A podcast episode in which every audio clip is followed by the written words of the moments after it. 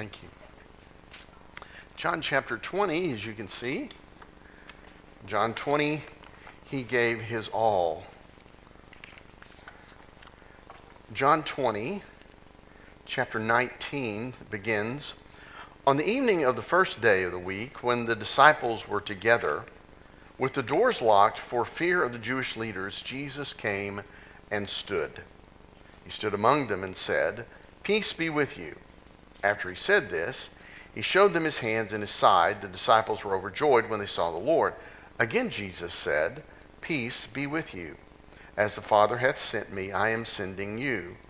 And with that, he breathed on them and said, Receive the Holy Spirit. If you forgive anyone's sins, their sins are forgiven. If you do not forgive them, they are not forgiven. Now, Thomas, also known as Didymus, one of the twelve, was not with the disciples when Jesus came. So the other disciples told him, We have seen the Lord.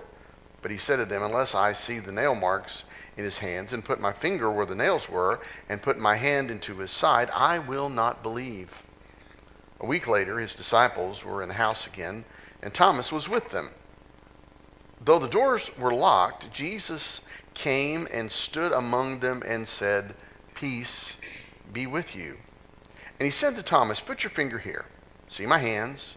Reach out your hand and put it into my side. Stop doubting and believe.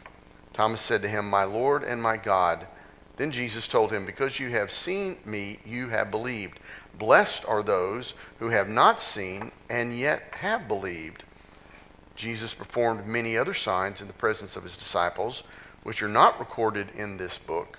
But these are written that you might believe that Jesus, the Messiah, the Son of God, and that by believing you may have life in his name. Let's pray. Father, we believe. We have not seen, but we do believe. The reason we are here is because we have heard the story and have placed our faith in you. I pray that as we study your word tonight, we would see that you indeed did give it all. We pray in your holy name. Amen. Jesus demonstrates, I think, in these texts, how we can receive inner peace in our hearts. It's not the only one that talks about Jesus giving peace. In John chapter 14, in verse 27, Peace I leave you, my peace I give you, not as the world gives you, do I give you. Let not your heart be troubled, neither let it be afraid. So you look at those passages in John 20 and then there in John 14, and you see that Jesus wants to give us peace. He wants us to be peaceful, to have that in our, our life. Jesus came into this world, as you remember, as a peaceful baby. He came not as a, a conquering hero, but as a lowly child. He probably looked like any other baby. I doubt that he was any different looking. I, the scripture doesn't indicate that he was. I, I think as he grew, he was uh, in his father's workshop as he worked. He played with other kids, just like your kids played with their friends, and young people play with kids today. I, I, don't see anything in the scripture, do I recall anything about Jesus getting into any trouble? I mean, it wasn't as if he was a troubled child, and we have records and books and things. There are some uh, spurious accounts of, of Jesus supposedly as a child in some uh, books that did not get into the gospel. And the reason they didn't get into the gospel is that it doesn't match up with what we know and the testimony that we see in the other books about Jesus he didn't really create any trouble for anyone. But, but you do remember that one time he did stay back at the temple.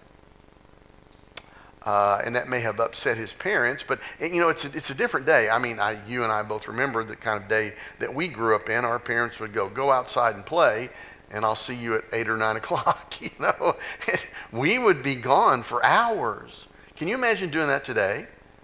I mean, you know, police would show up and go, "We're hauling you away for child abuse," but for us, it was go out and play, you know.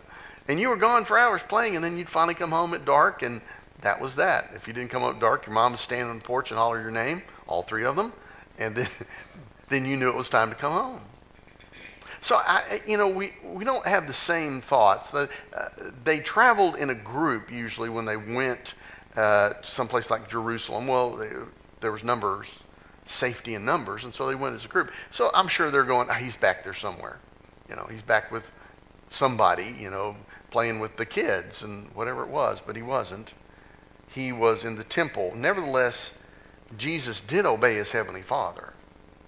He wasn't disobeying, he was doing what he was supposed to do.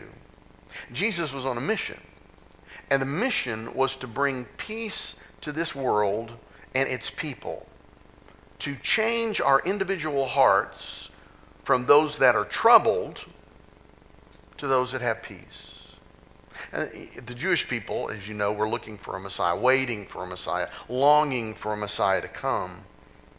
But they thought he would be a rough, tough ruler who would put the Romans in their place. That's what they were looking for. I give you evidence of that with some of his own disciples who carried the small, they called sicarii, small swords that they would use, you know, to stab people with. That was the whole point. You remember Malchus and his, his servant and how uh, Peter whacked off his ear. Uh, I would remind you he wasn't trying to cut off his ear. He was probably trying to split his skull. But the guy moved, and that's what happened. So they were a different mindset of the Messiah that was coming. But God's plan was to change people from the inside out, not the outside in. So as we look at Jesus giving his all, I want to think of, first of all, that Jesus was a teacher. Jesus was a teacher. During his uh, three years of public ministry, he brought to light the way to have inner peace. Nobody spoke like him, it was said. The large crowds followed him because they were eager to hear what he had to say. It was different from what everybody else was preaching. And the way he preached and what they heard changed them. It did something that the words from the priests in the temple did not do. People never heard such great preaching, nor had they witnessed the miracles that he was performing. So his, his fame, as you remember, went wide. Scripture says news about him spread all over Syria, and people brought to him all who were ill of various diseases, those suffering severe pain, the demon possessed, those having seizures and paralyzed, and he healed them. The scripture says in Matthew 4:24. And amidst all that, Jesus was preaching the good news. He was preaching the good news to the people who wanted to hear it.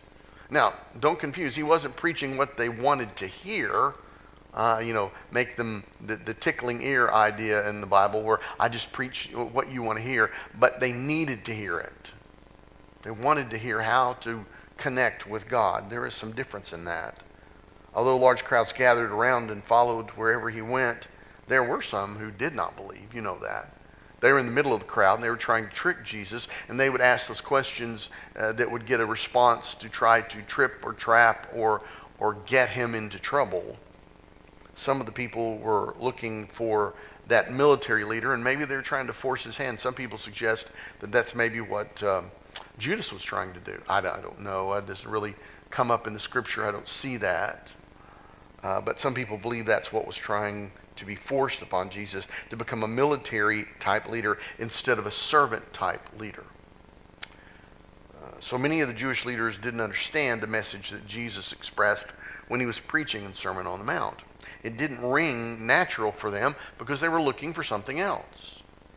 It was natural for people to think about feeling pride in themselves and uh, a national pride. I, I think I want you to think instead of feeling poor in spirit. That, that just didn't make sense. Those who are poor in spirit shall, what? I don't want to be poor in spirit. I want to be proud. I want to feel good. So it didn't ring true for some people. They didn't understand the dependency upon God because of their spiritual poverty. We've never been a slave to any man. Remember that? You know, they're, they're, they're claiming they've never been a slave, and here's Rome, you know, pressing down upon them. They were a tribute nation, and yet they're trying to claim that they wouldn't, had never been in any kind of slavery as a nation. God created each one of us and wants us to depend on Him and receive the grace He has for us. He wants us to recognize our spiritual poverty that we might become rich in Him. So Jesus taught that. The world wasn't concerned about the mourning that Jesus talked about. That didn't make any sense. Spiritual poverty and mourning. Uh, you know, why am I why am I mourning? People thought a mourning happened when someone dies. It was uh, a misfortune occurred. It never occurred to them that mourning for forgiveness of their sins was what Jesus was referring to. To feel sad about how they had sinned. They were more concerned about attaining happiness whatever way they could. It didn't matter who they hurt, who they stepped on, took advantage of, as long as those responsible brought them happiness. You see that, I think, in the scribes and the Pharisees. It's better for one man to die than the whole nation be destroyed. And so they were willing to get rid of Jesus for their own happiness. I think much of what went on Jesus' day goes on today. Many people are more concerned about power. The thought of power seems to be something that builds people's egos, it inflates their self worth, and it makes them feel more important than anybody else. Jesus talked about meekness and humbleness and gentleness and kindness, and he talked about these things not only, but he practiced them. He practiced them. He was gentle. He was meek, the Bible says. Now remember, meekness is power under control, like a, a horse with a bit in its mouth. Horse has great power, but it's under control. And that's what meekness is. Jesus was trying to teach people then, and I think he's trying to teach us today, how to have peace in our lives. And it's through that gentleness and kindness rather than a higher position that gives power. People in the entertainment industry, I think, believe that the more popular they are, the more movies they make, the more CDs they sell, the more power they have. Some might believe that, and some actually seem to have some sort of influence. That all sounds great, but how many times have we seen those people achieve everything that a star wants and have no peace? A number of weeks ago, I shared with you a number of people who have committed suicide over the years. Once they had attained the top of their industry, it didn't bring them peace and joy and happiness. So we know that that can't happen. Well known or popular people can't walk down the street like you and me. I mean, you see that sometimes, you know, how they're inundated, how paparazzi are around them, and, and you just can't, you know, they sell pictures for thousands of dollars and they fly helicopters over their place to try to catch a picture of a wedding or a baby or you know somebody in a swimsuit or something you know aren't you glad that that doesn't happen to you i mean i can't imagine that kind of life where i have no peace i couldn't go to a restaurant i couldn't come to church like i come to church I'd have to hire bodyguards to protect me or my family because people would want to harm me. What, what kind of life is that to want? Certainly, it's not a life of peace. I'm not saying it's not good to be popular or, or widely known. That's not what I'm saying. Uh, but it doesn't bring inner peace. And Jesus understood that, but his followers did not, and those people that didn't follow him wanted to destroy them because they wanted power and not peace. Jesus taught that murder and adultery began in the heart. A heart that is angry does not have peace, and it will lead to destruction of your life. Peace that has been replaced by greed or envy can lead someone to destroy another person's life. I want what you have, and I'll do whatever I can to you to get what you have. A self centered heart, a jealous heart, a heart full of self pity could lead someone to act in adultery. You're not giving me what I want, I'll find it somewhere else. We read about that in the newspaper. Murders, broken relationships are there daily. What caused them to do what they did? Well, it was their heart. Jesus said, You have heard it said, an eye for an eye and a tooth for a tooth, but I tell you not to resist an evil person, but whosoever slaps you on the right cheek, turn the other also to him. Matthew 5 38 through 39. Jesus was not saying you couldn't protect yourself, but I believe he was saying that you do not have to do the same thing that that person did to you. You don't have to respond in kind. He, he's telling us to go the second mile. If someone forces you to go one mile, go with him two miles, the Bible says. When someone hurts you, it's natural to not want to forgive them or show love to that person. But Jesus is saying that's the very thing that we should do. And he demonstrates that by dying on the cross. That even though they did that, he did it so we could have peace in our hearts. We're not living the way the world lives. I think we are living the way Jesus would want us to live. When we do those kinds of things, I think he also taught us that we should love our enemies. It's easy to say, but Jesus told us to do. You've heard it said, he says in Matthew 5, love your enemies and hate, uh, or love your neighbor and hate your enemy, but I tell you, love your enemies and pray for those who persecute you. If we bring ourselves down to the same level as those who mistreat us, we are nothing better than they are. We're showing the same hatred. But if we do what he says, we're showing love in our hearts. However, if we pray for those people who, who hate us, mistreat us, that peace reigns in our heart because we know we are free from hatred, from that which would destroy us from within. Jesus also taught that we can only be at peace if we do not worry. Therefore, I tell you not to worry about your life, what you will eat, what you will drink, or what your body will wear. Worry affects faith, doesn't it? If I worry, I can't believe. When I worry, I lose trust in God. When I worry, I'm essence, I'm saying to God, God, I, I want to believe that you'll take care of me, but things don't look so good right now, so I'm not sure whether you can. That's what worry is. That's what worry says to God.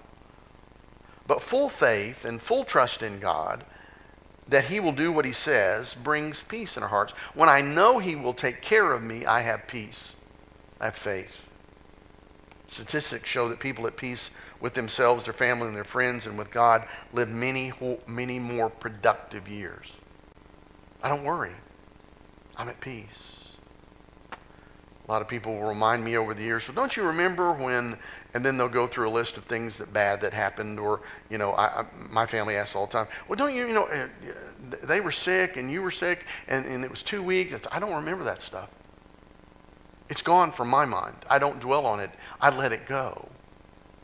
Now, some people can remember all those things, and I'm glad you have a great memory, but I choose not to remember that bad stuff because it gives me peace. I'm free.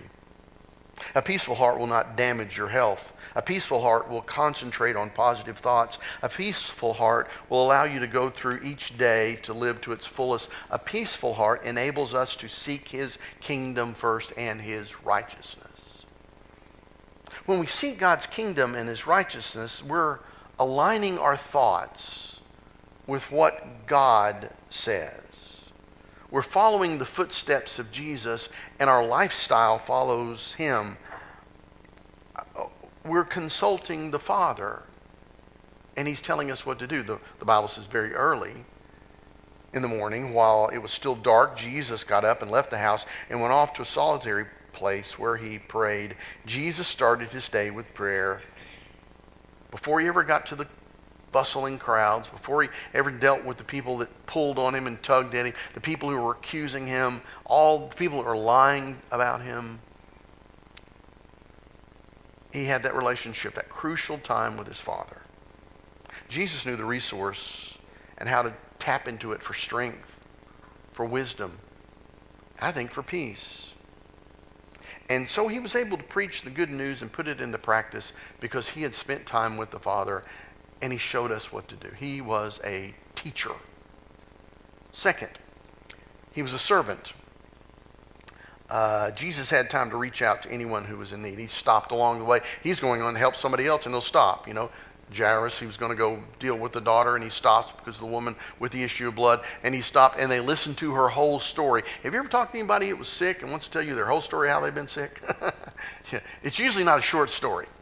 I've been sick a long time. No, they want to tell you how sick they were, how all the doctors they said, and what the doctor said, and how they felt, and they'll just go through the whole thing. I have sat through those speeches.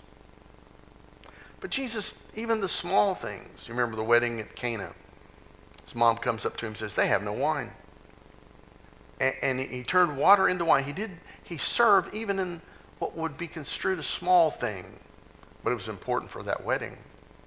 He didn't want them to be embarrassed. One day he met a Samaritan woman. He came to the well and drew water. I believe Jesus could see that this woman was not at peace with herself. Obviously, she wasn't at peace with everybody else. She came at a time of day when you didn't go get water because she had such a bad reputation, she couldn't be there with everybody else. They would probably harass her. And he, and he says to her, I can give you water springing up into everlasting life. Jesus knew what the woman needed, what she had to have. And he provided it for her, and it became peace. Come and hear from a man that told me everything that I ever did. I'm free. Jesus had so many followers who, who had peace in their hearts. But he had a lot that didn't. They had issues. Jesus reinforced peace in Peter's heart when he healed Peter's mother in law. That fever vanished and the worry vanished from Peter and his family, and so he had peace. Or the man who had leprosy and had no faith was lacking peace in his heart. If you are willing, then you can make me clean. I, I don't know. You know, that's you see that. And so he brought him peace and healed, healed him. Or the paralyzed man that wanted so bad to get to Jesus because he knew he could heal him, but he couldn't make it happen on his own. And so four of his friends tore up the roof and let him through so he could get to Jesus and find peace in his life. Can you imagine that? Jesus the servant was able to feed 5,000, we read recently, using barley loaves, five, and two small fishes. He provided, and the disciples actually did the serving. I remember he wanted them to be a part of that so they could see provision and have peace in their hearts.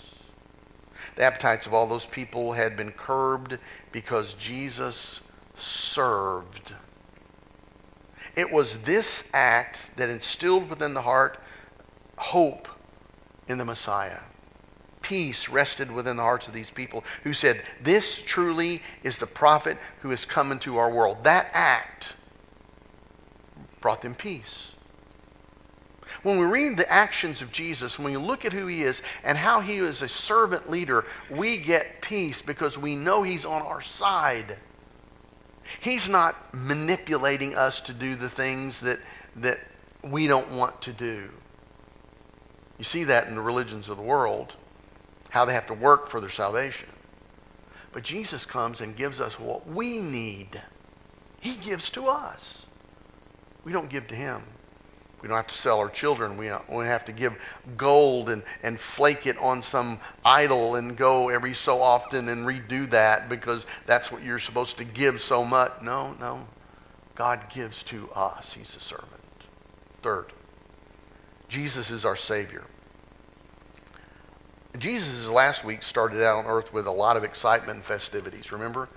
You know, here's the Messiah, and you know, Palm Sunday, and everybody was just saying he was the greatest thing in the world. Rode the donkey into Jerusalem, palm branches, crowds, loud noises, praise for who Jesus was. The following day, he cleaned out the temple. Now, I'll remind you that it said that he plaited cord when he did that. It wasn't like a, an explosion of anger. Jesus had time to make a whip and think about what he was doing and then did it because his house, his father's house, was supposed to be a house of prayer. Time for Passover celebration came, and Jesus predicted to the disciples his death on the cross. Now my soul is troubled, and what shall I say? Father, save me from this hour. But for this purpose I came to this hour. John 12, 27. Can you blame Jesus for dreading the cross? I can't. And it wasn't like he was dying for his own sin, it was all of our sin. All of all people's sin compacted on him in that moment. I cannot even begin to imagine what that would be like. No wonder he would dread that moment.